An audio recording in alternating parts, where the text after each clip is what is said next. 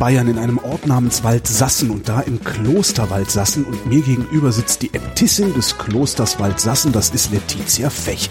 Tag, Frau Fech. Grüß Sie Gott. Grüß Gott. Oder gibt es, gibt es eigentlich einen, ähm, Eine eine, richtige spezie- Anrede. eine, eine Grußformel, die man der Äbtissin entgegenbringt? Weil Sie sind ja immerhin die Chefin hier. Einfach, Sie sagen einfach Frau Äbtissin. Mhm.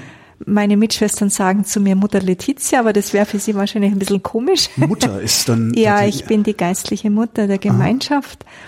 Und offiziell werde ich einfach als Frau Äbtissin angesprochen. Verstehe. Äh, Sie sagten eben, wir, wir wären hier im Stiftsland. Im Stiftland, Äh, ja. Im Stiftland. Was, was bedeutet das? Das Stiftland geht noch auf das Kloster Stift zurück. Also Stift ist ein Kloster, ein monastisches Kloster. In Österreich gibt es eben noch die Begriffe Stifte. Und zwar kommt es daher, die Klöster sind gestiftet worden von einem Stifter, der also praktisch ähm, ja sich da verewigt hat, dass dort gebetet wird für ihn oder dass äh, Adelige haben Geld gestiftet. Das Kloster Waldsassen ist gestiftet worden vom Markgrafen Diepold. Also dessen Wappen ist auch in unserem Klosterwappen bis heute noch integriert. Und die Region hier um das Kloster Waldsassen nennt sich bis heute Stiftland, weil das alles früher in der Barockzeit und im Mittelalter zum Kloster gehört hat. Moment, wie, wie, wie groß waren denn die, die, reden wir jetzt über Besitztümer oder Ja. Einfluss nur? Einfluss und Besitz. Wie groß, also, wie- Also unser Kloster ist 1133 gegründet worden ja, und im Mittelalter ein sehr ja betuchtes, reiches Kloster gewesen und ist dann aufgehoben worden bei der Einführung des Protestantismus hier in der Region und dann bei der Rekatholisierung äh, von Fürstenfeld, Fürstenfeldbruck bei München, neu besiedelt worden und da haben die, da, da waren auch Zisterzienser und die Zisterzienser sind dann nach Waldsassen gegangen und nicht ohne Stolz sagt man, Fürstenfeld war das Gesellenstück, hier war das Meisterstück, was die Gebäude anbelangt und in der Barockzeit, das war die Hochzeit der Macht der Äbte von Waldsassen. Waldsassen hat im Grunde alles, was heute das heutige Stiftland ist, gehört. Ähm, über Regensburg, Weiden, Böhmen, Tschechien. Das hat alles es, es Ihnen hat gehört? alles dem Kloster Waldsassen gehört und die Waldsassener Mönche waren nicht nur geistliche Herren, sondern auch Welt, haben die weltliche Macht inne gehabt. Das war teilweise die Gerichtsbarkeit hier im Kloster angesiedelt, in Abwechslung zu Eger. Und also die Äbte von Waldsassen waren mächtige Herren und eine völlig atypische Kirche haben sie hier gebaut mit zwei Türmen, eine Basilika. Und die Zisterzienser sind ein Reformorden der Benediktiner und die haben damals den Reichtum angeprangert. Äh, Also sie Also wollten die zur. Schlichter. Wir, ich, wir müssen, wir müssen, äh, ein- ich brauche, also ich bin kurz davor, ein Baumdiagramm zu brauchen. ähm, Sie, äh, Sie sagten Herren wären das gewesen, also die Zisterzienser, äh, reiche, reiche und mächtige Herren. Ja, wir sind Aber Sie sind jetzt Damen. Wir sind jetzt Damen. Also in der Barockzeit waren noch Herren hier. 1803 ist unser Kloster erneut aufgehoben worden. Von wem? Ähm, das war politisch damals. Muschela. Das war damals äh, die, äh, die, die, die Politik hat äh, alle Klöster in Bayern aufgehoben und ähm, die Politik hat praktisch mit dem Reichtum der Klöster versucht, Ach so, haben Sie seine Löcher zu stopfen, was ihnen aber trotzdem nicht gereicht hat. Also das Kloster Waldsassen ist äh, aufgelöst worden und der gesamte Buchbestand, zum Beispiel der Stiftsbibliothek mit über 20.000 Büchern, ist zum Teil nach Amberg gekommen. Das Kloster ist geplündert worden. Ach je. Die Straßen sind gepflastert worden mit Büchern. Der Garten ist zerstört worden.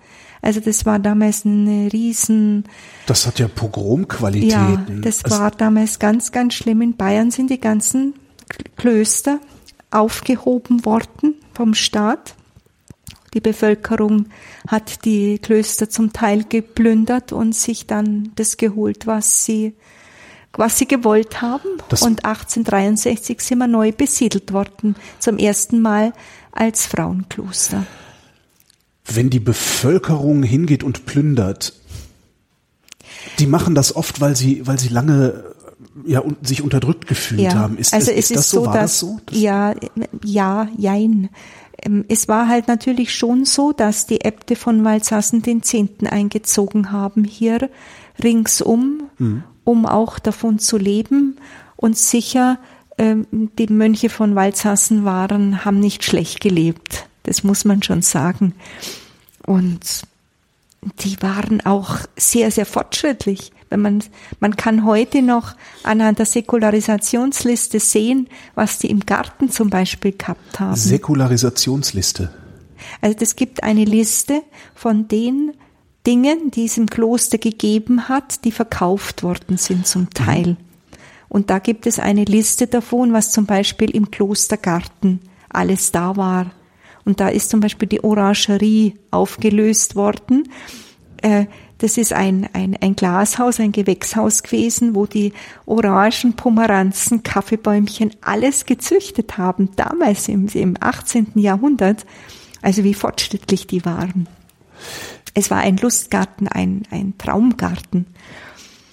Ja, und 1863 sind die Schwestern hergekommen von Seligenthal-Landshut.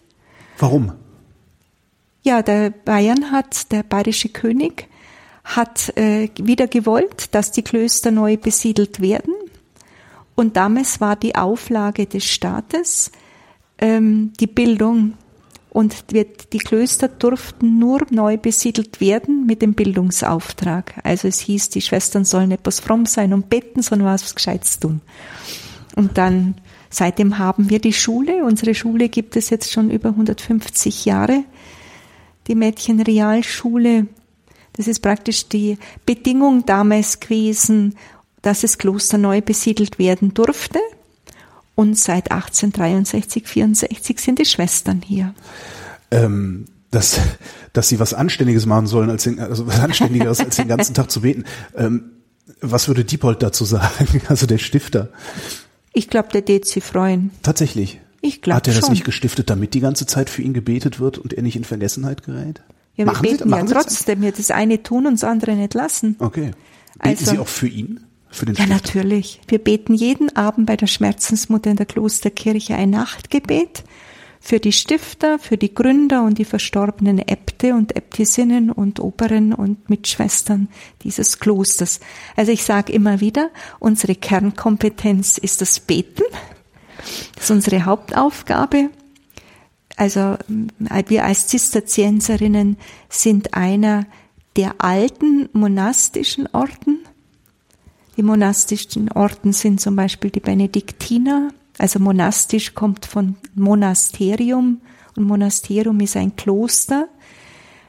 Wir, es gibt auch Orden, die nicht in einem Kloster. die, äh, also wir bleiben auch hier. Also die Benediktiner und die Zisterzienser zum Beispiel, die legen ein Gelübde der Stabilitas Loci ab. Das heißt, ich bleibe an diesem Ort bis zu meinem Tod.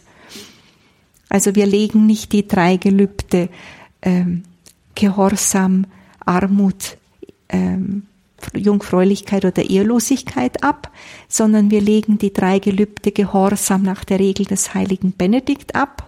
Und da sind diese drei evangelischen Räte Gehorsam, Armut, Ehelosigkeit enthalten, weil das in der Benediktsregel steht, dass man so leben soll.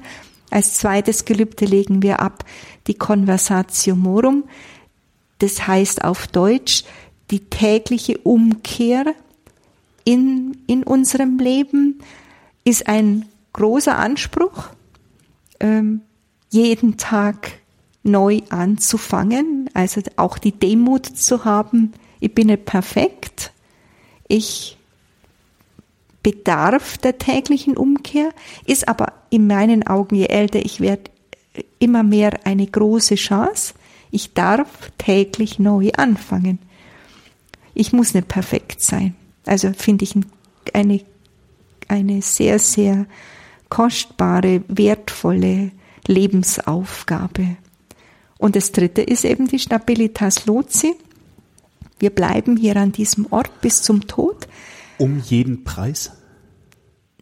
Na, ist natürlich äh, äh, Nein. 2019 sicherlich eine, eine Nein. alberne Frage, aber Also was wäre jetzt, wenn, so, die, wenn die Dorfgemeinschaft wieder mit Mistgabeln und Fackeln käme? Würden Sie, Äh, Das heißt Stabilitas in, in, in Monasterio oder in Kongregationen. Und in einer Kongregation gibt es 20, 21 Klöster.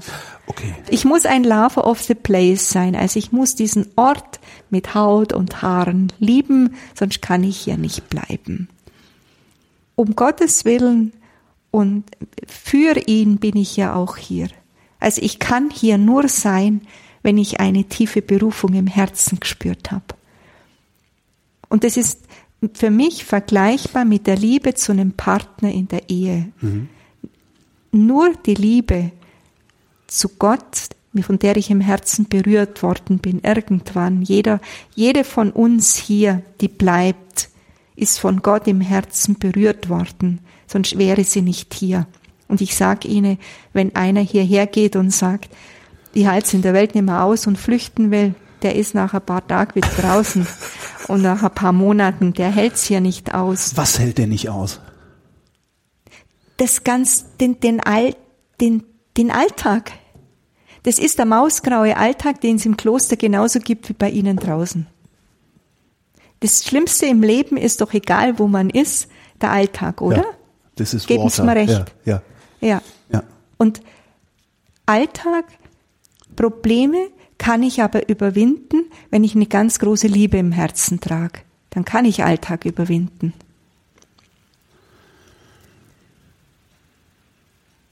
Ich überlege gerade, was derjenige, der nicht aus Liebe zu Gott hierher kommt, sondern aus dem Alltag raus will, äh, Der schafft's nicht. der, der, der der, geht. es gibt keine, keine, ich, ich nenne es mal Ersatzbefriedigung. Nein, gibt es nicht.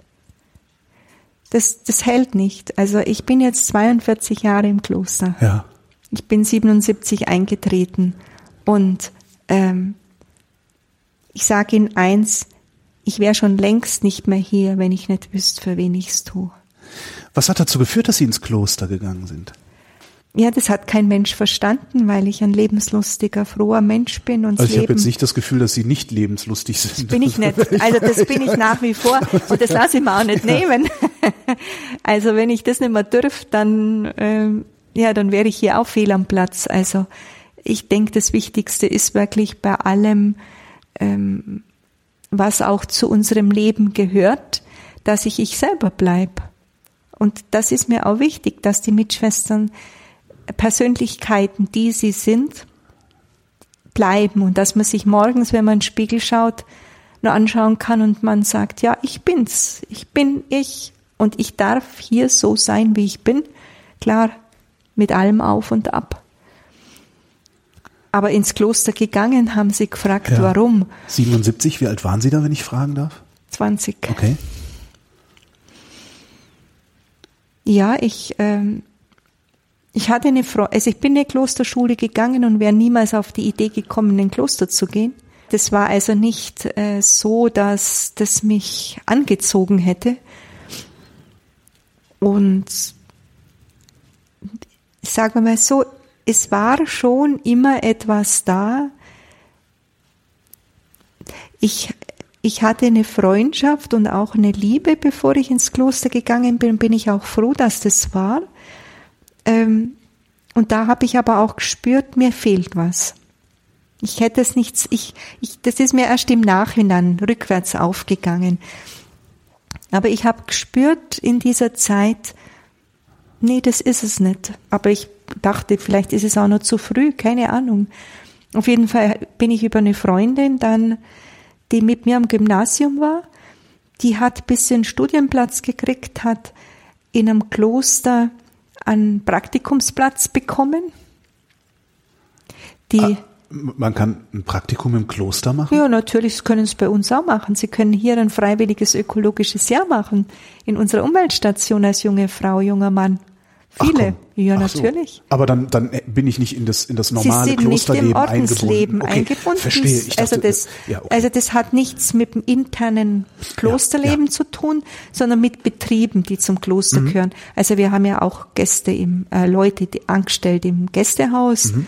Wir haben Leute im Kultur- und Begegnungszentrum, in der Umweltstation und in unserer Umweltstation zum Thema Bewahrung der Schöpfung. Wir sind staatlich anerkannte Umweltstation, äh, kann man freiwilliges ökologisches ah, okay. Jahr machen. Aha. Haben schon viele gemacht. Also um zum Überbrücken bis zum Studium zum Beispiel. Kann man dann auch hier wohnen? Ja, hier ist Platz genug. Hier. Ähm, also wir raten eigentlich äh, in Walzhassen einfach eine Wohnung zu nehmen, dass man am Abend einfach frei ist. Wer, wer hier arbeitet, das reicht schon. Der muss dann nicht noch äh, hier im Kloster wohnen. Hm. Klar kann jemand auch im Gästehaus wohnen, aber die meisten nehmen dann für ein Jahr eine, eine Wohnung hier. Ist ja auch günstig zum Wohnen ja. hier im. Ja, und da bin ich, äh, habe ich sie dann besucht. Die hat in ein, also die hatten dort in dem Kloster in Baden-Baden, Lichtental, äh, Kunstwerkstätten, eine Stickerei, eine Weberei, eine Goldschmiede, Gästebereich. Und sie hat in der Weberei äh, eine, ein Praktikum gemacht und ich war ein Textilmensch. Also ich war, ich habe alles, was mit Textil und Kunst zu tun hat, habe ich geliebt. Und hat gesagt, du besuch mich einmal. Und mich hat die Kunst interessiert. Ja. Das Kloster hat mich überhaupt nicht interessiert. Und dann bin ich zu, und meine Freundin wollte ich sehen. Ja, und da bin ich hingefahren, habe sie besucht und ähm, war sehr, sehr schön. Die haben also auf sehr hohem Niveau Kunst, Kunst, äh, Kunstwerkstätten also betrieben. Das hat mich sehr beeindruckt. Und dann gab's einen, ein, ein, ein Schlüsselerlebnis. Sie hat äh, zu mir gesagt, äh, du, ich gehe jetzt zum Chorgebet der Schwestern, gehst mit? Und habe ich gedacht, naja, wenn die geht, dann gehe ich mit. Aber ich wäre nie auf die Idee gekommen, jetzt da selber hin, also ich wäre da nie hingegangen. Und habe ich gesagt, ja, wenn du mich mitnimmst, warum nicht? Geht das? Und dann hat sie gesagt, ja, also ich kann bei den Schwestern beim Chorgebet sein. Ja, und dann bin ich mitgegangen. Und das hat mich sehr beeindruckt. Einfach dieser Tagesrhythmus und diese Struktur des Tages, des Betens und Arbeitens und ich habe mich in dem Haus wohlgefühlt. Also mich haben auch die Schwestern beeindruckt in ihrer Ausstrahlung und Liebenswürdigkeit. Und da gab es dann so einen Augenblick, ein, also die Schwestern scheinen mir glücklich und zufrieden. Also das war so, so etwas, was ich gespürt habe. Und sie waren sehr, sie haben auch mich als Gast sehr liebevoll und offen einfach aufgenommen. Ja, das war so. Und dann bin ich wieder nach Hause gefahren und dann hab ich, bin ich wieder hingefahren, habe sie nochmal besucht und war dann auch immer wieder nicht bei den Schwestern im Chorgestühl, sondern eben in der Kirche so. Und da gab es dann einen Tag, wo ich beim Chorgebet ganz tief im Herzen gespürt habe, das ist mein Weg.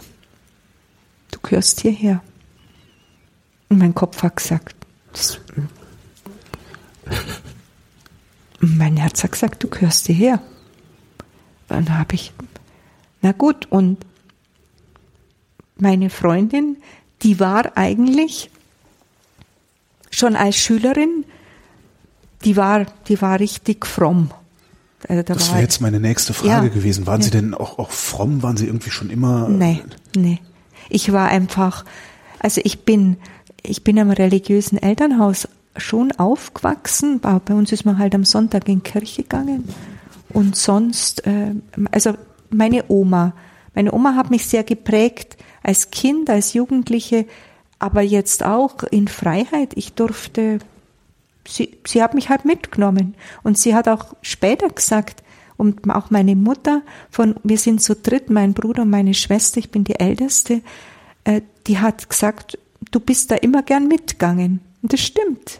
Ich bin da gern mitgegangen, weil ich mir einfach wohlgefühlt habe. Ich hätte jetzt nie sagen können, das war für mich ein Opfer, wenn, wenn Rorate-Ämter waren, also in der Adventszeit oder wenn Ostern oder wenn, wenn was war, Andachten, ich bin da gern hingegangen. Das habe ich gern gemacht, da war ich, habe ich mich wohlgefühlt. Ohne dass ich das aber jetzt extra, das war einfach von, von meiner, ich glaube einfach auch Veranlagung her. Das geistlich-spirituelle hat mir was gegeben. Ich bin dann zur Äbtissin gegangen und habe mit ihr gesprochen. Also zuerst mit meiner Freundin und habe ihr gesagt, du, wie, was macht man jetzt da, wenn man ins Kloster will? Können Sie, da geht mal rein. Ja, ja. Können, können, Sie, können Sie beschreiben, Sie sagten, Sie hätten da gesessen und hätten, ja. tief berührt gewesen. Können Sie das irgendwie beschreiben? Also so, dass eventuell ich das auch verstehen kann. Ja. Ich kann eigentlich nur sagen, dass es vergleichbar ist mit dem, wenn ein Mensch sich in einen anderen verliebt hat. Das ist eine ganz große Liebe im Herzen und ich habe damals in meinem Herzen so viel Frieden und angenommen sein und äh, geborgen sein und ähm, auch Gewissheit, dass es Gott gibt und dass ich für Gott wichtig bin und dass er auch, also dass Gott, dass ich für Gott wichtig bin, aber dass Gott auch für mich wichtig ist. In diesem Moment. Ja. Aber es war einfach Jeder normale Liebe. Mensch springt dann auf und schreit Halleluja Ja. oder was auch immer. Haben Sie das gemacht? Ja, ja, ich war, ich war, ich bin, ich bin wirklich, äh, ich bin tagelang wie in einem Transzustand Ja, gewesen. kenn ich. Also völlig neben der Frauen, ja. Also sagt man bei uns, also einfach, und, und meine Freundin, die hat mich ja auch gesehen und hat gesagt, was ist mit dir los? Und dann habe ich gesagt, du mir hat's erwischt. dann hat's mich angeschaut und hat gesagt, das habe ich gewusst. dann habe ich gesagt, da weißt du ja mehr wie ich. Und dann hat's gesagt, ich habe irgendwie schon immer das Gefühl gehabt, dass du mit dem Herrgott einen Weg gehen könntest. Habe ich gesagt, äh, wieso? Doch, hat sie gesagt, irgendwie. Und dann habe ich ihr eben gesagt, dass ich einfach im Herzen weiß, dass, dass, dass ich, dass ich hierher gehöre. Und du, dann habe ich halt in meiner Naivität habe ich gesagt, ja du, und was du jetzt? Äh, du musst mit der Äbtissin reden. "Ah, Das mache ich dir. Ich mache dir einen Termin bei der Äbtissin. Na gut, und dann bin ich zur Äbtissin gegangen und habe ihr nur erzählt, dass ich, dass ich das Gefühl habe, dass ich ins Kloster gehen möchte und bei ihnen eintreten möchte. Und dann hat sie natürlich gesagt, ja, jetzt nur langsam, wo, wo es bist mit der Ausbildung und so weiter und so fort. Und dann habe ich gesagt, ja, ich habe jetzt noch ein Jahr und dann habe ich die Meisterprüfung. Also ich war damals, also mit, eingetreten bin ich mit 20, äh, mit 21 und dieses Erlebnis hatte ich mit 18. Oh, okay. Ja, das war also zwei Jahre vorher. Und dann habe ich praktisch meine Ausbildung, Meisterprüfung in Hauswirtschaft zu Ende gemacht und bin dann im Juli habe ich die Prüfung und das Prüfungszeugnis bekommen und am 2. August bin ich eintreten. Müsste die Äbtissin damals nicht dasselbe gesagt haben, wie das, was Sie eben gesagt haben, wenn du nur hierher kommst, um Ja, das hat sie schon gesagt. Sie wie hat, haben sie Sie sie davon überzeugen können, sie trotzdem reinzulassen? sie hat gesagt, ähm, also ich glaube, ich habe gesagt, ich möchte sofort kommen. Und er hat gesagt, äh, nur langsam. Jetzt zuerst machst du die Ausbildung fertig. Also das war schon die Hürde, wo sie gesagt hat, also ich nehme dich nicht, bevor du nicht die Ausbildung fertig hast. Und das war gut. Ich wäre sofort, ich wäre mit Fliegen fahren kommen, wahrscheinlich nach einem halben Jahr wieder gegangen, ja. Und, und das war für mich dann schon schwierig, die zwei Jahre, also innerhalb der Familie. Das war ganz schwierig, weil meine Eltern einfach absolut nicht einverstanden waren. Die waren nicht be bezuckert. Ja, es ist interessant. Also ich hätte gedacht, dass Eltern sagen, hey, das ist doch toll. Dann hat sie, dann, dann ist sie von der Straße sozusagen. Nein, nein, nein, nein, nein. Meine Eltern haben und vor allem mein Vater hat gesagt, du hältst es da, nicht, da drin doch nie aus. Ich kenne dich doch. Kannst du deinen Mund nicht halten und gehorsam sein und ja gut und meine Mutter auch. Also die waren einfach nicht begeistert, dass ich den Schritt gewählt habe. Und war dann auch schwierig. Es gab, war sehr, sehr schwierig. Aber am, am Tag meiner ewigen Profess dann haben sie sich damit versöhnt dann und gesagt, mein Vater hat damals gesagt, ich sehe, dass du glücklich bist und dann bin ich es auch. Ja. Tag der ewigen Profess. Mhm. Was ist das? Das ist nach einer Prüfungszeit von etwa sechs Jahren. Also da macht man dann das Postulat, also wo man um die Aufnahme bittet. Das Noviziat, das strenge kanonische Jahr, wo man keine Kontakte immer innerhalb des Klosters zur Welt mehr raus hat. Da muss man sich wirklich auch prüfen, ob man den Weg gehen kann. Also sind dann komplett abgeschottet. Ja, kein ja. Fernsehen, kein Radio, Mhm. keine Zeitung. Ja, das kein, sowieso nicht. Also Fernsehen äh, ja, okay, Fernsehen macht doof, Mm, das muss man auch nicht machen, aber mm. ab und zu vielleicht mal Radionachrichten hören oder eine Zeitung lesen? Zeitung lesen auf jeden Fall. Damals, wo ich eintreten bin, Radio hören war absolut nicht üblich. Und also Lichtental war noch ein sehr konsequentes, sehr strenges Kloster. Und ja, Noviziat ist einfach E-Mail und das Zeug hat es ja alles noch nicht gegeben. Ja, und nach und dann drei Jahre Jungprofessenzeit, also die Gelübde auf drei Jahre und dann Die, Gelübde auf drei Jahre, was bedeutet, ist das sowas wie eine, Also- selbst so eine Verpflichtung? Also eine Ein- Verpflichtung äh, für drei Jahre die Gelübde zu halten. Also zuerst ist das Postulat ein Jahr und dann ein Jahr Noviziat. Das ist, da kannst du jeden Tag noch gehen. Ist also frei. Und dann nach diesen zwei Jahren macht man die Gelübde für drei Jahre. Also die drei Gelübde, die ich Ihnen vorher gerade erwähnt habe und versucht es zu leben und dann kann man noch verlängern oder man kann dann die ewige feierliche Profess für immer machen. das, aber Sie könnten ja trotzdem noch gehen, oder? Also Normalerweise könnten, nicht. Theoretisch könnten Sie doch jetzt sagen, so, komm, macht euren Scheiß allein. Ja, natürlich kann man. In der heutigen Zeit machen das ja auch welche. Das ist ja leider so. Auch nach, früh- nach, nach all den Jahren. Ja, das Aha. gibt es schon. Das gibt es. Das genauso wie Leute heute sich scheiden lassen. Ja. Das ist, ist genauso vergleichbar. Früher habe ich eine Ehe gemacht, also geheiratet. In guten und in schlechten Mhm. Tagen bleibt man beisammen bis zum Tod, bis da, der- dass der Tod euch scheidet. Und genauso das Kloster. Das, die Unbeständigkeit und das Leben der Unverbindlichkeit macht auch vor Klostermauern nicht mehr Halt. Wir haben das leider schmerzlich erlebt, jetzt mit zwei jungen Schwestern, Anfang 30. Die eine war 13 Jahre hier und die andere sieben, sind beide ausgetreten. Also das, die Jungen hält das jetzt heute nicht mehr eine ewige Profess, wenn die meinen, sie wa- waren auch von der Begründung her angeblich nicht genug entfalten oder sie, wo die eine fast zehn Jahre studiert hat. Und da frage ich mich, wenn man es da sich nicht genug entfalten kann, dann weiß ich nicht, was man noch Die, bieten die, achso, soll. die, die war Schwester und hat währenddessen studiert Ja, an der weltlichen ja. Universität. Also, an, ja, also normal. der richtige Ausbildung gemacht, weil sie jung eingetreten ist und Diplom-Theologin worden und Familie- und Eheberatungsstudium. Also die ist wirklich vom Kloster, also beide, die andere mit Kirchenmusik, ausgebildet worden.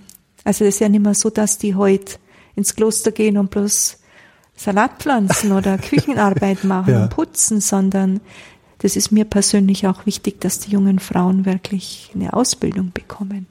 93 sind Sie hierher gekommen. Also ich bin 93 auf Besuch hier gewesen und 94 hierher gekommen und 95 zur Äbtissin gewählt worden. Wer wählt Sie da zur Äbtissin? Meine Gemeinschaft hier vor Ort, Ach, das ist also ein, ein das ist ein nicht von außen, das ist ein, ein demokratisches, ähm, ein demokratischer Vorgang und zwar nach der Benediktsregel, die über 1500 Jahre alt ist, haben die Mönche das damals schon gemacht. Die haben ihren Abt, ihre Äbtissin in der Gemeinschaft in einer geheimen demokratischen Wahl gewählt.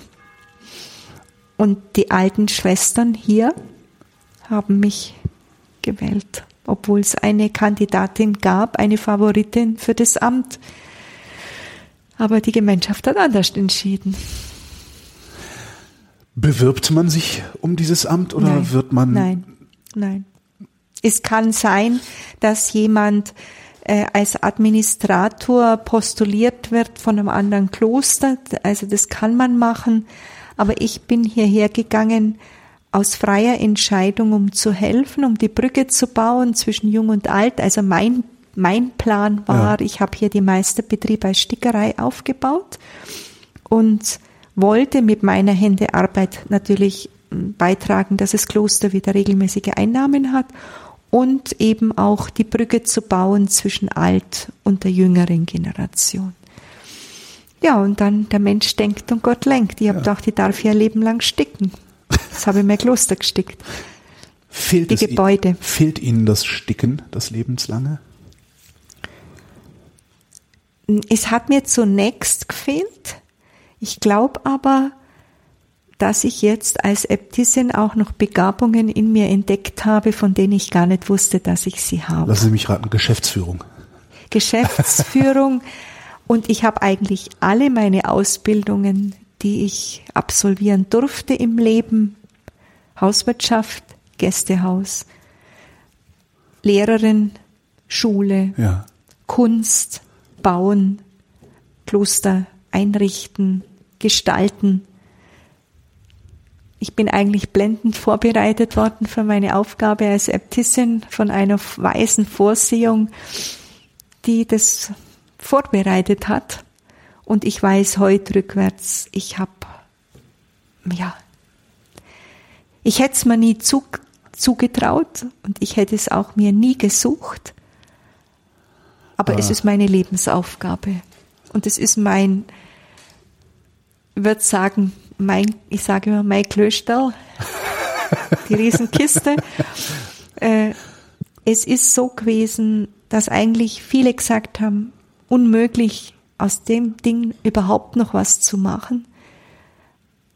Aber es ist ein Kulturdenkmal von mit einer über 875-jährigen Geschichte dieser Ort. Das ist ein, ein, ein, ein Spiritus Loci hier, ein, ein Geist an diesem Ort, den man spürt.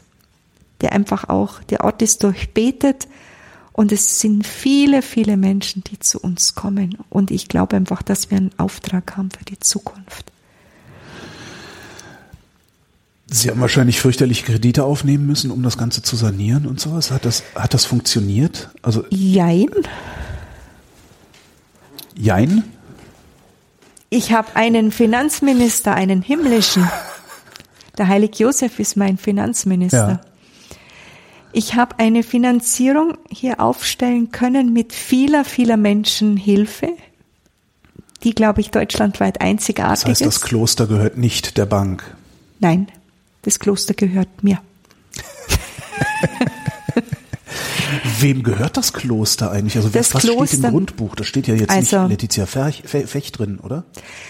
Das Kloster, doch, natürlich. Solange ich amtierende Äbtissin bin, äh, bin ich für das Kloster wirtschaftlich, baulich und personell zuständig. Dann gehört es ja wirklich Ihnen. Ja, leider. Ich bin beeindruckt. Leider?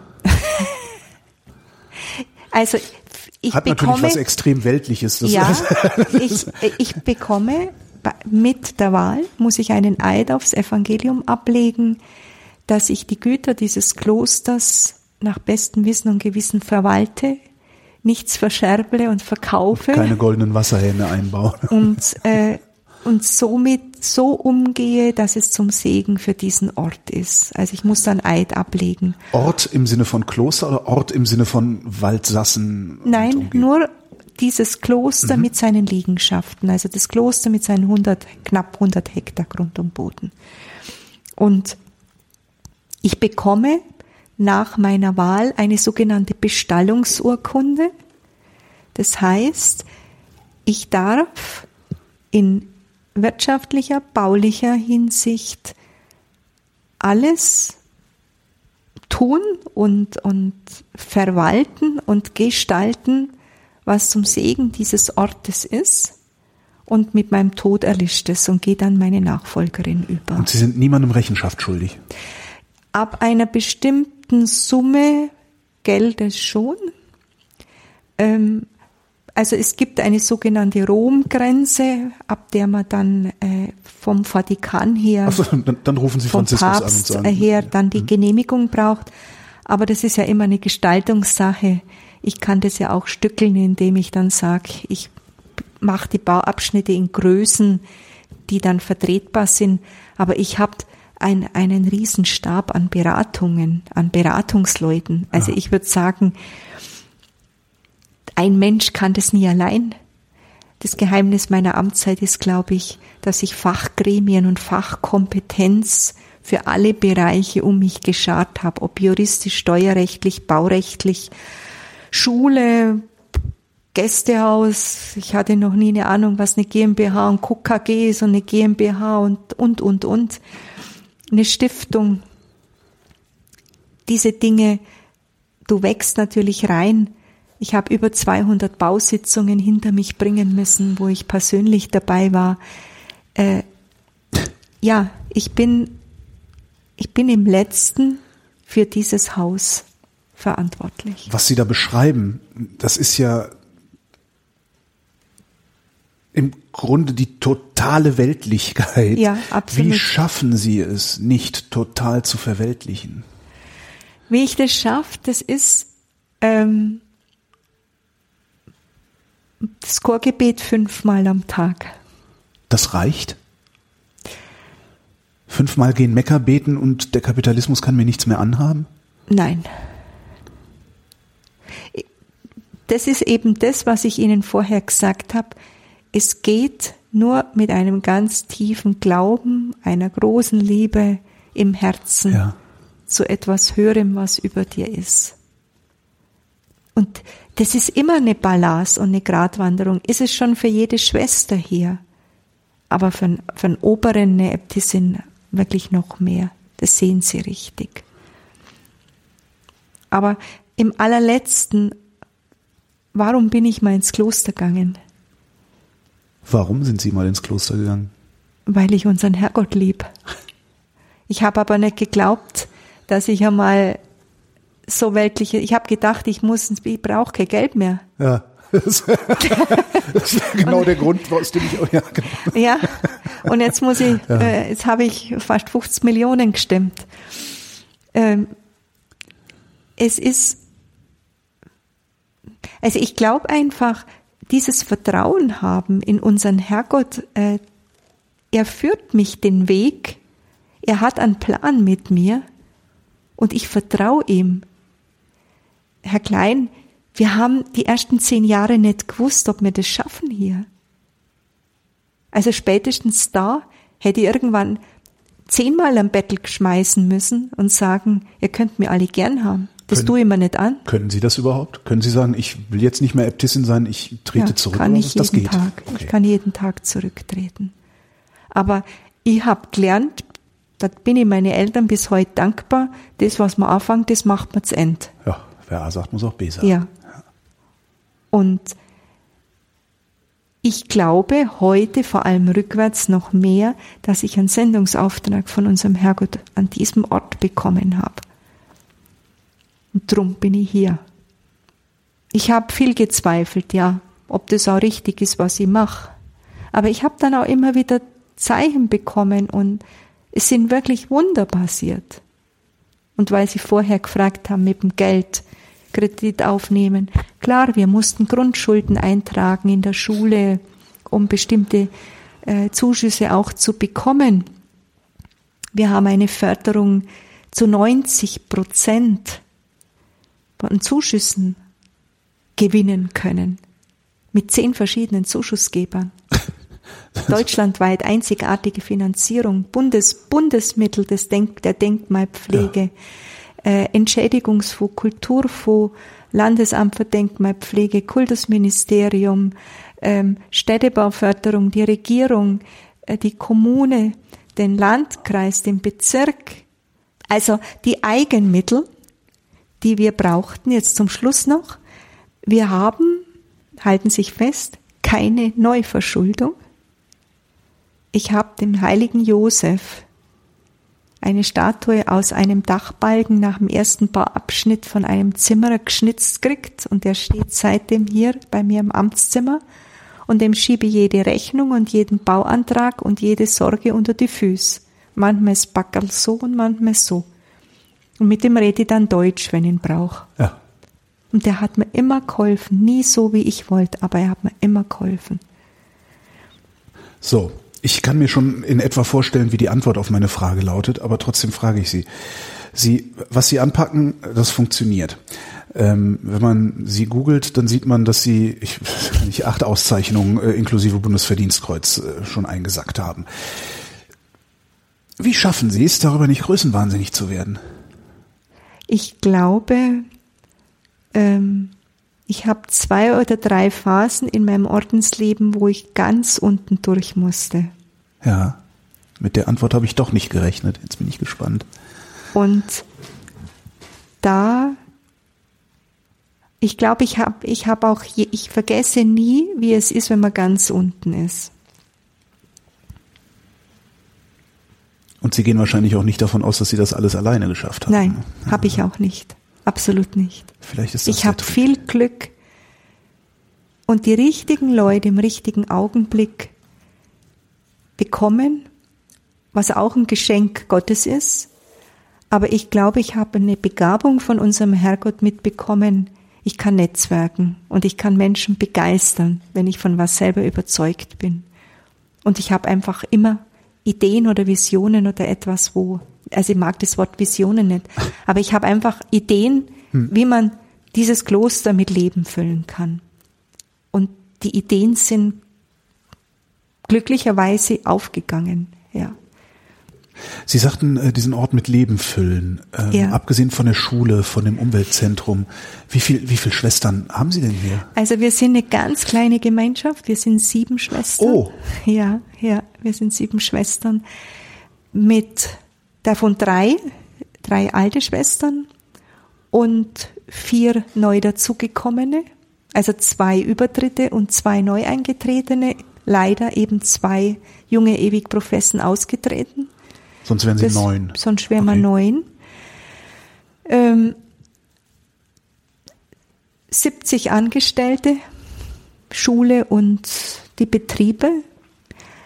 Schule allein über 20. Und Aber also die wir, könnten doch eigentlich auch alle ins Kloster eintreten. nö, nö. Also ihr Geld sind- nehmen die gerne, aber den Geist holen die sich woanders her. Ja, das ist halt, glaube ich, die heutige Zeit. Ja. Das ist ja kein, ich glaube, das ist kein Klosterproblem, sondern ein Gesellschaftsproblem. Also das auch nicht vor uns halt macht. Aber ich glaube, das Rad wird sich auch wieder wenden. Das ist jetzt einfach im Moment so. Ich sehe auch eine große Chance äh, unserer Klöster darin, sich auf Wesentliches zu besinnen, auf Qualität und nicht auf Quantität zu schauen. Denn die, die heute ins Kloster gehen und bleiben, die meinen es wirklich echt. Wie sieht denn eigentlich das Klosterleben heute aus? Wie das Also, Klosterleben Sie stehen um aussieht. 4 Uhr auf und dann Nein. geißeln sich alle erstmal.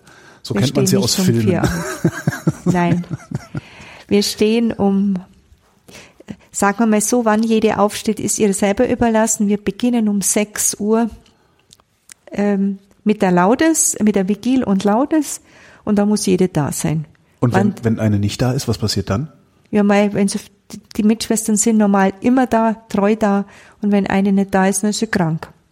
Aber so, dass man eine verpennt hat. Das, ja, das, gibt's auch. Okay. Mein Gott, das ist menschlich. Okay. dann hat sie es braucht. also das gibt's natürlich, um Gottes Willen, das ist, das ist sehr menschlich. Ja, wir beginnen um 6 Uhr, jetzt in den Ferien um halb sieben, da ist ein bisschen später. Die Vigilien und die Laudes, früher waren die Vigilien nachts um 2 Uhr, 3 Uhr. Das ist ein bestimmtes Gebet, die wir Das ist die Nachtwache. Die Na Vigilia, vom lateinischen Vigilia, ist die Nachtwache, das Nachtwachengebet. Wir be- beten jetzt die Vigilien und die Laudes, das Morgenlob ist die Laudes, äh, zusammen, etwa eine Stunde.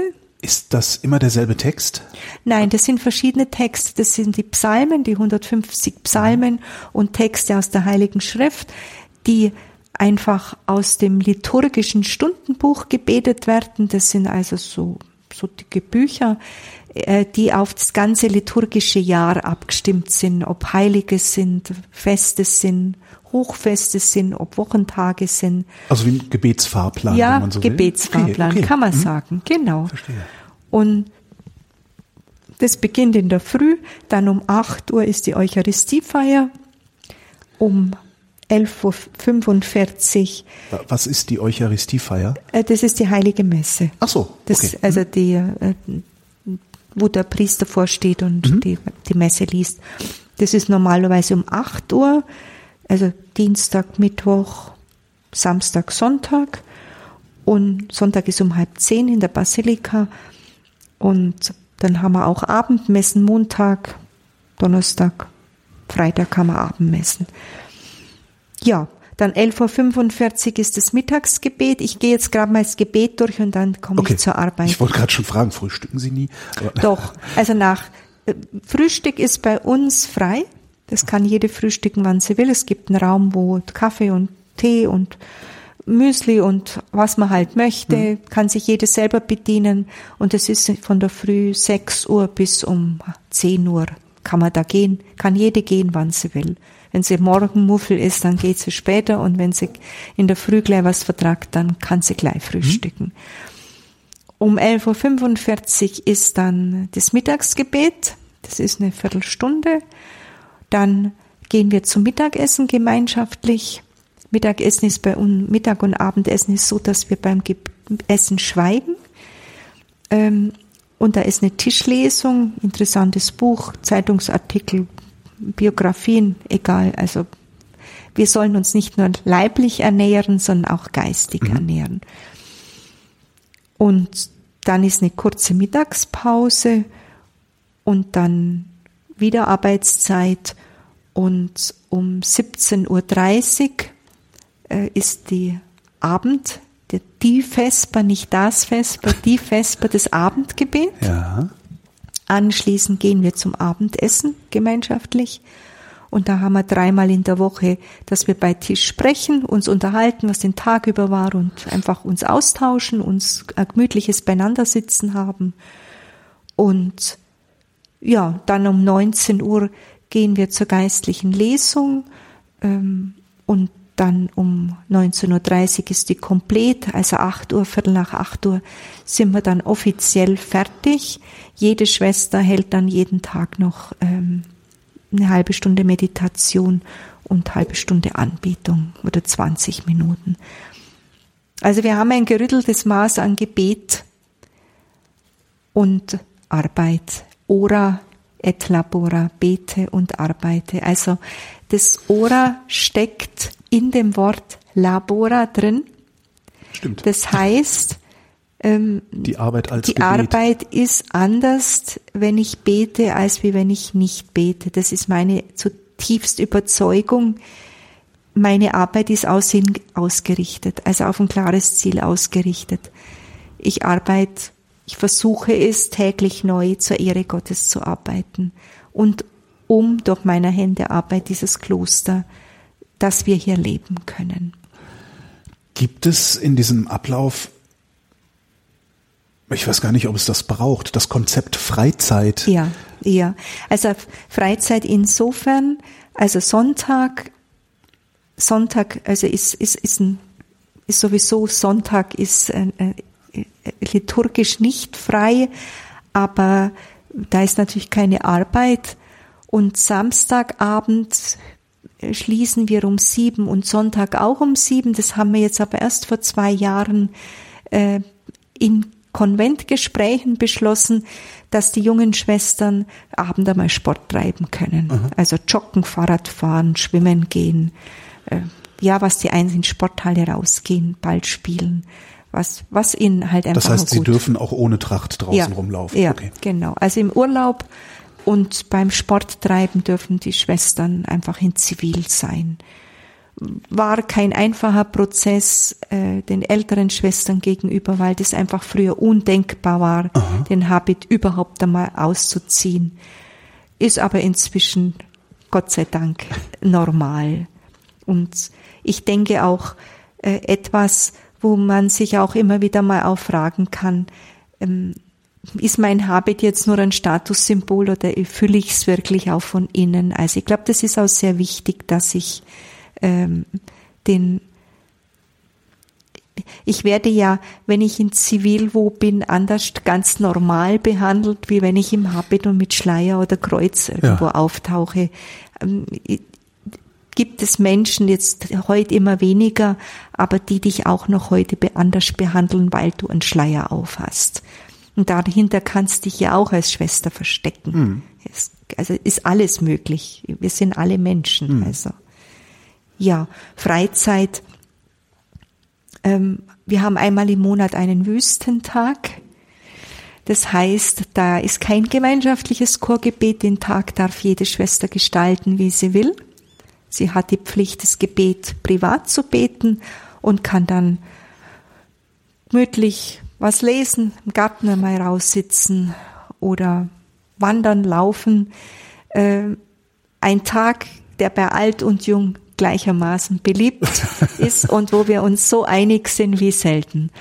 Also das ist ganz schön. Und ja, und jede Schwester hat im Jahr drei Wochen Urlaub, wo wir in einem anderen Kloster, klösterlichen Gemeinschaft dann wohnen, aber dann die Schwestern nicht die Pflicht haben, in dieser klösterlichen Gemeinschaft die Ordnung einzuhalten, sondern halt wohnen, damit sie jeden Tag ihre heilige Messe haben können oder eine geistliche Anbindung haben. Und dann dürfen sie laufen, wandern, auch einfach mal sich wirklich erholen. Dieses ständige Beten, nervt das nicht?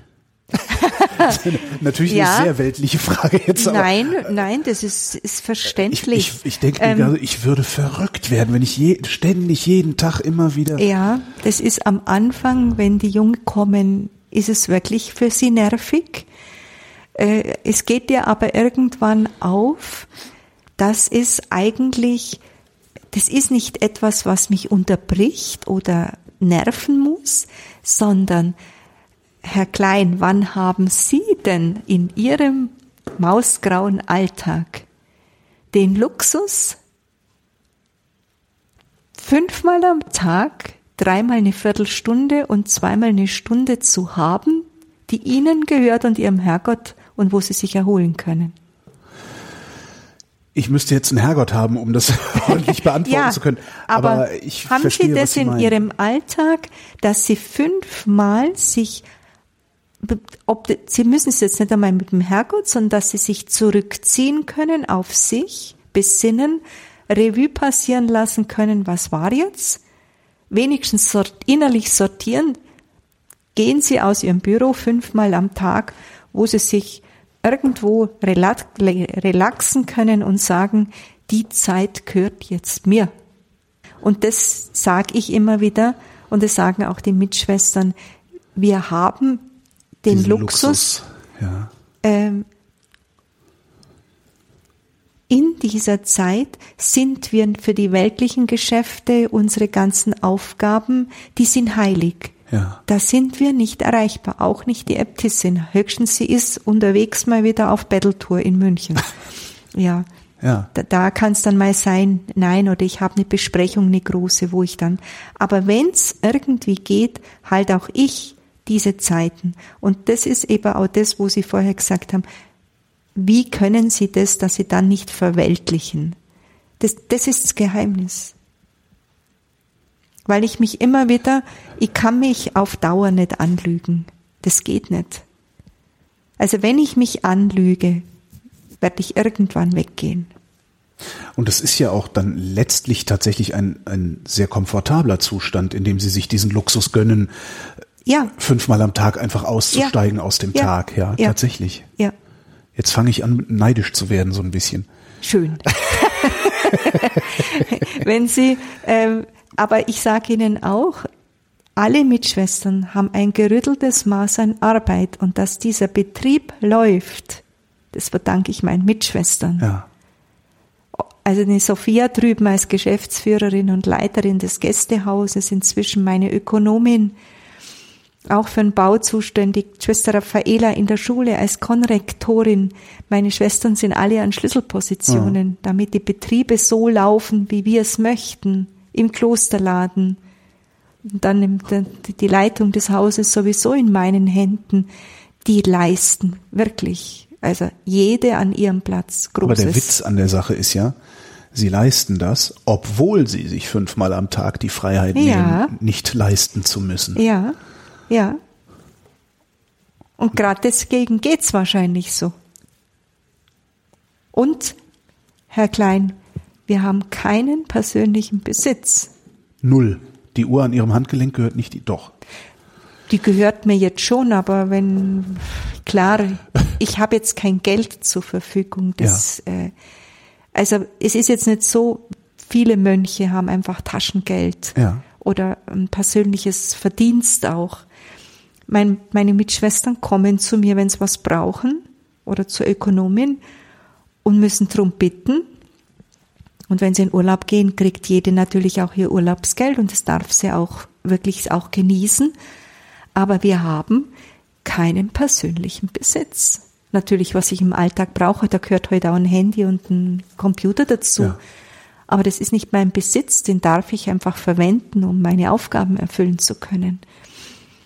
Sie sagten eingangs, ähm, hier wäre geplündert worden, die Bibliothek wäre verschleppt worden, die Straßen seien mit Büchern gepflastert worden. Ich erwarte von einem Kloster, dass ich da in ein Kellergewölbe runtersteige und hunderte von Jahren alte Bücher, ich habe zu viel Filme gesehen, merken Sie schon, ne? Ist das hier gar nicht so? Nein. Haben Sie gar nicht diese tolle Nein. Klosterbibliothek, die man Nein, wir, äh, wir haben eine Traumbibliothek. Also ich tät Ihnen wirklich noch raten, äh, sie anzuschauen. Ja. Einfach einen Blick wenigstens reinzutun. Wir haben eine, ich sag die schönste Bibliothek der Welt. Von der Gestaltung her. Und die Bücher, die jetzt drin sind, sind eine Dauerleihgabe vom Staatsarchiv Amberg. die es Ihnen vorher weggenommen haben? die uns vorher weggenommen haben, die uns vorher gestohlen worden sind. Aber von denen gibt's ja nicht mehr viel und es sind ja so praktisch jetzt gesammelte Werke aus verschiedenen bayerischen Klöstern. Aber die gehören uns nicht. In Österreich, wenn Sie in ein Stift gehen, also Klosterstift, ob das jetzt Melk ist oder Göttweig oder wie sie alle heißen, die haben keine Säkularisation erlebt, die haben wirklich den Besitz des Klosters über 300, 400, 500, 800 Jahre. Sie sind Zisterzienserinnen Ja, und sagten, Sie seien reformierte Benediktinerinnen sozusagen. also Benedikt, Äh, ja, Was bedeutet Benediktiner sein Ja. und was ist dann der Unterschied. der Unterschied? Also die Benediktiner, also heilige Benedikt ist der Patron Europas inzwischen, Ja. ähm, ist der Gründer des, des, des Benediktinerordens. Er hat eine Regel geschrieben, die Benediktsregel, die über 1500 Jahre alt ist und nichts an Aktualität verloren hat. Es gibt inzwischen übrigens Benediktsregel für Manager, für Führungspersonen. Jetzt nur für Sie so am Rande. Äh, googeln Sie mal äh, danach, dann werden Sie staunen.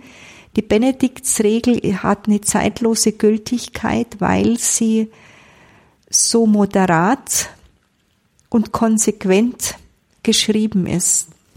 Sie ist menschlich, also sie hat keine so ähm, asketische Strenge, wie das andere Regeln haben und die dann eine bestimmte Zeit golden haben und sich dann überholt haben, sondern sie gilt über Jahrhunderte, weil sie eine Synthese ist in der Zeit, wo sie geschrieben worden ist von Benedikt, von verschiedenen erprobten Regeln des östlichen und westlichen Mönchtums. Benedikt war so clever und hat das Wertvollste aus diesen erprobten Regeln in seiner Regel, der Benediktsregel, zusammengefasst. Und also ganz prägnante Kapitel wie der Abt als Führungsperson oder der Prior als stellvertretende Führung oder der Ökonom. Das sind Kapitel, die Sie heute interpretieren können für Führungspersönlichkeiten, die heute in der Welt was mitnehmen. Also gigantisch.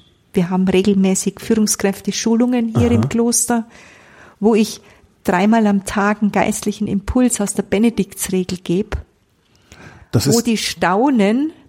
die Regel ist dann schon ein umfassenderes Werk und Ja, nicht das, einfach die nur hat so ein, 72 Kapitel. Aha. Und ähm, da werden eben bestimmte Kapitel für die Führungspersonen rausgegriffen und interpretiert, also übersetzt in das Heute. Und ich staune selber immer wieder, wie aktuell die Benediktsregel für eine heutige Führungskraft und wie viel sie einem heutigen Menschen zu sagen hat. Also das ist Was gibt's denn da zum Beispiel? ähm, das richtige Verständnis von Autorität. Autorität ist heute ein Reizwort. Ja. Keiner will mehr eine Autorität, Naja, schon, aber erstmal Ja. misstraut man denen. aber man misstraut. Und äh, ähm, es ist ein Reizwort auf jeden Fall. Aber warum? Im lateinischen Wort autoritas steckt augere. Und wenn die Führungspersönlichkeiten Autorität wirklich so vorgelebt oder gelebt hätten, wie das, was es ursprünglich bedeutet, im Sinne der Benediktsregel, hätte heute wahrscheinlich kein Mensch ein Problem damit. Was heißt Augere? Augere heißt vermehren. Mhm. Also eine Autorität, ein Abt, eine Äbtissin sollte eine Person sein, die die Menschen, die ihr anvertrau ihm ihr anvertraut sind, die Stärken, die Schwächen kennt. Wenn man so nah beieinander lebt, kennt man die sehr schnell und sehr gut. Ähm, und dann versucht in diesem Menschen seine Stärken so zu vermehren, indem er denjenigen fördert, dass er zur Entfaltung seiner Persönlichkeit und seiner, das heutige Wort Selbstverwirklichung kommt. Benedikt sagt aber Selbstverwirklichung nicht um des Egoismus willen, um mich zu beweihräuchern, sondern mit dieser Selbstverwirklichung der Gemeinschaft zu dienen. Das ist nämlich der springende Punkt. Mhm. Aber auch der springende Punkt ist, dass ein Abt, ein Oberer schaut, dass der Einzelne gefördert wird und zur vollen Entfaltung kommt, wie Gott ihn gedacht hat und was er in den Menschen gelegt hat. Das ist echte Autorität, wenn sie nicht von oben nach unten als Machtspiel getrieben mhm. wird, sondern als auf Augenhöhe einander begegnen, die Führungsperson und die Mitmenschen, die in diesem Betrieb oder in diesem Kloster miteinander arbeiten. Klar gibt's immer ein gewisses Gefälle zwischen demjenigen, der führt und demjenigen, der zuarbeitet. Aber grundsätzlich sind, sagt Benedikt, sind wir vor Gott alle gleich. Und einer hat halt mehr Verantwortung und der andere weniger, aber es werden alle gebraucht. Und das sind alles Dinge, die sind so aktuell, die haben vor 1500 Jahren schon golden und gelten heute wieder mhm. und immer noch. Und Jesus Sirach, im Buch Jesus Sirach heißt, es gibt nichts Neues unter der Sonne. Der Mensch bleibt immer der gleiche. Und er wiederholt immer wieder alles. Das ist zum Beispiel eine Sache. Oder die Diskretio, das Maßhalten. Das Hauptproblem unserer heutigen Zeit ist die Maßlosigkeit. Der Benedikt hat ein, hat ein Kapitel ja. über den Wein geschrieben. Ja. Da die Mönche der heutigen Zeit nicht mehr zu überzeugen sind, vor 1500 Jahren hat er das geschrieben, keinen Wein zu trinken sollen sie jeden Tag ihre Hemina Wein haben, aber nicht mehr. Hemina? Hemina, also ein Viertel Wein. Okay. Ein Viertel Wein ja. in Italien und in einem bayerischen Kloster halt ein halbe Bier. Ja. Das hat er als Ordensgründer seinen Mönchen zugestanden. Weil die sowieso saufen, dann. dann ja, ja, aber er hat dann gedacht, lieber trinken sie was und sind zufrieden, ja. als dass sie dann Asketen sind und ungenießbar sind. Ja. Und er hat eine ganz maßvolle Regel geschrieben und ist auf den Menschen eingegangen. Und drum hat sie so lange gegolten und gilt bis heute. Trotzdem sind die Zisterzienser entstanden. Was hat denen denn nicht gepasst? die Zisterzienser ähm, haben den Benediktinern äh, vorgeworfen, ich weiß nicht, ob sie in der Kirchengeschichte so ähm, bewandert sind, aber vielleicht schon. In Frankreich gibt es zum Beispiel Cluny, dieses, diese riesengroßen Klosteranlagen, da wo Waldsassen viermal geht in so einem mhm. Kloster. So riesig sind die Anlagen. Benedikt hat gesagt, ora et labora. Also bete und arbeite. Nicht ora, ora, ora und noch ein bisschen labora, sondern ora et labora in einem gleichmäßigen Rhythmus. Und die Benediktiner sind in einem in einer gewissen Zeit, 1098 ist unser Kloster gegründet, also unser Orden gegründet worden, so dass dann hat unser größter heiliger Ordens, zweiter Ordensgründer gesagt hat, die Benediktiner waren nur noch Gebetsmühlen. Die haben nur noch gebetet, aber sie haben nicht mehr von uns ihrer Hände Arbeit gelebt. Okay, das, die Sie hatten haben- sowieso genügend Ländereien und haben dann irgendwelche. Sie haben den Zehnten eingezogen, haben zwar noch, äh, äh, also intellektuell haben sie schon gearbeitet, viele, Ja. aber wirklich von ihrer Händearbeit nicht. Und das haben die Zisterzienser angeprangert, sind große Feste gefeiert worden mit den, äh, mit den Stiftern oder den Adeligen, von denen sie Geld gekriegt haben und, und, und. Und dann haben die Zisterzienser gesagt, wir gehen in die Einöde, in die Wüste, die Zisterzienser sind in die Täler gegangen, an die Flüsse, wo die Sümpfe waren, wo niemand hingegangen ist und haben das Land urbar gemacht. Haben kolonisiert. Das war die Arbeit der Zisterzienser. Drum liegt unser Kloster auch an einem Fluss. Aha. Alle Zisterzienserklöster liegen an einem Fluss. Natürlich Wasserversorgung war wichtig. Und dann natürlich auch, da hat niemand gelebt, da waren sie für sich, waren in der Einsamkeit und konnten ihr Ora et Labora in Konsequenz leben und natürlich das Lege dazu, also lies, bete, arbeite, lies. Und dann ähm, fing, fing das wieder von unten an und dann sind die Zisterzienser wieder reich worden. Schau unsere Aha. Basilika an. Und aus unserem Orden sind dann die Trappisten entstanden. Ach. Die Trappisten sind die Zisterzienser der strengen Observanz, nennen sie sich. Und die sind in, in La Trappe, äh, 18. Jahrhundert dann gegründet worden, wiederum als Reformorden der Zisterzienser. Also die große benediktinische heutige Familie ist die Benediktiner, Zisterzienser und Trappisten. Wir gehören als benediktinische Familie zusammen. Seid ihr denn alle miteinander befreundet oder? Ja, wir sind inzwischen befreundet. Okay. Also das ist wirklich, also zwischen Trappisten und Zisterziensern gab es lange auch Reibeflächen, genauso wie zwischen den Benediktinern und Zisterziensern. Das ist natürlich nie angenehm für die, die daraus entstehen. Das ist logisch, das ist menschlich, dass da Reibungen gibt. Aber heute ist es so, dass die Trappisten, Zisterzienser und Benediktiner einfach freundschaftlich miteinander umgehen, ja. Apropos Freundschaften, was ist eigentlich aus Ihrer Freundin geworden damals? Sie sind Meine ins Kloster Freundin- und die fromme Freundin? Meine fromme Freundin war Schwester und ist inzwischen ausgetreten. Ah ja. Hat Familie gegründet und war jetzt im Sommer ähm, hier und hat mich besucht mit ihrer Familie, ist in der Krankenhilfe in Augsburg in Krankenhaus im Seelsorgsbereich, Krankenseelsorge tätig und die Freundschaft ist nach wie vor da. Ja, die ist geblieben.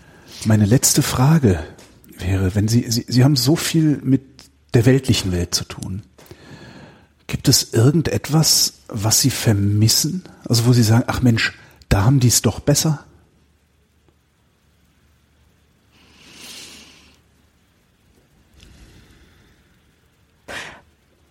was ähm, in unseren Klöstern, glaube ich, ähm, was aber am, am, am, am Entstehen oder Werden ist, sicher bis heute ein schon noch ein Problem ist, ist die Freiheit.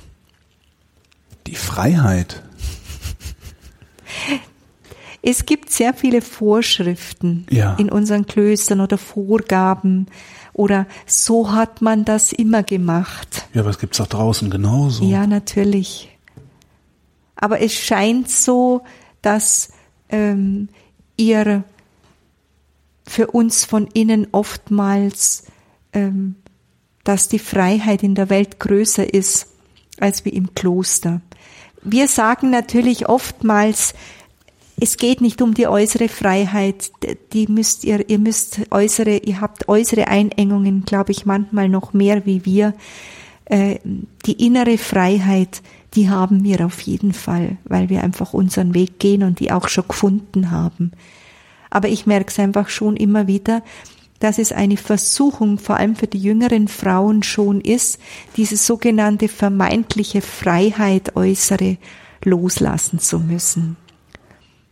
Weil es einfach auch so ist, dass ich sage, der Eintritt ins Kloster ist ein Paradox.